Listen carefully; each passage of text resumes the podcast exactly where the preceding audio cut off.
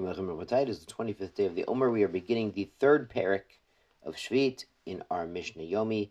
In the second parak, we started talking about certain things that can be done on Shvit itself during the seventh year because they are rabbinically prohibited and there might be a loss. Now, in the third parak, the first Mishnah, From when can we take out Zevil to the dung heap? So they were using uh, excrement for fertilizer, and you wanted to remove it from the barn or the pen where animals were and put it out onto the field, mostly to get it away from yourself.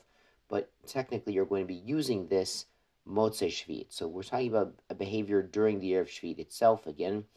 And the Mishnah rules Misha Yivtzeku Ovde Avoda, from when the workers of work cease.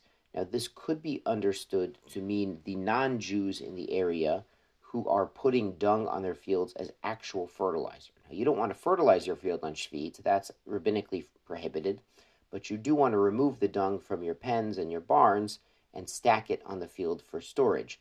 But if you do that while everyone else, the, the non Jews, are working their fields, then it looks like you're taking out the fertilizer in order to fertilize during Shvit itself, and that doesn't look right. That's Divrei Rabbi Meir. There's another understanding brought in the Bartenura that he has, instead of Ovde Avoda, he has Ovre Avera. So it's a, uh, the Dalet and the Resh are very close, and the Yud is very uh, close to the Vav.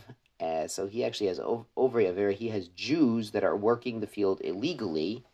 If another Jew who's trying to observe Shvius takes out his fertilizer while they're still taking out fertilizer to the fields for the purpose of fertilizing, not just to stack it for storage, that doesn't look right. He's going to look like he's one of the people breaking Shvius.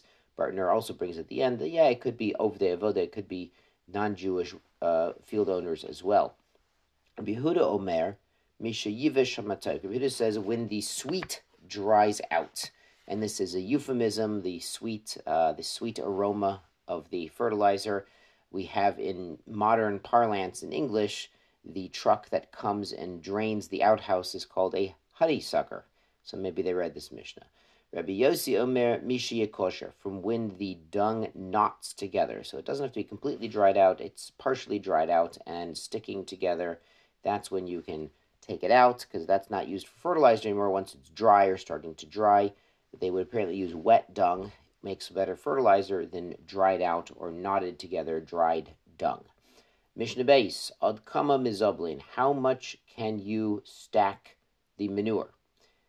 Ad shalosh shalosh ashbatot, up until three each heaps or piles of refuse. The beit seah shall eser shall beit seah to a beit seah, and there shall eser eser mashpelos shall letech letech, and each of these three dung heaps is ten containers each, and each of these containers can be a lesech, which is fifteen seah. So altogether, you would have 10 times 15 times 3, so you could have 450 seah of dung heaped into three large piles containing 10 containers each. So when we, when we see these numbers repeated, it's like each one has this number of containers. Mosifin ola mashpelos. You could actually add more containers if there was more dung there available that needed to be stacked up in the field. And mosifin ashpato. But do not have more than three dung heaps because then it looks like there's, you know, someone's making a lot of little heaps. Well, that's a little bit like fertilizing. He's got dung all over his beit seah, all over his field, but three big heaps doesn't look like you're actually fertilizing right now during Shviat, which is rabbinically prohibited. Rabbi Shimon Omer, Avalesh Rabbi Shimon would allow even stacking, even adding to the number of dung heaps, because he says, look, they're still in the containers, they're all piled high, no one uh, sees you spreading out the dung, so it's not a problem.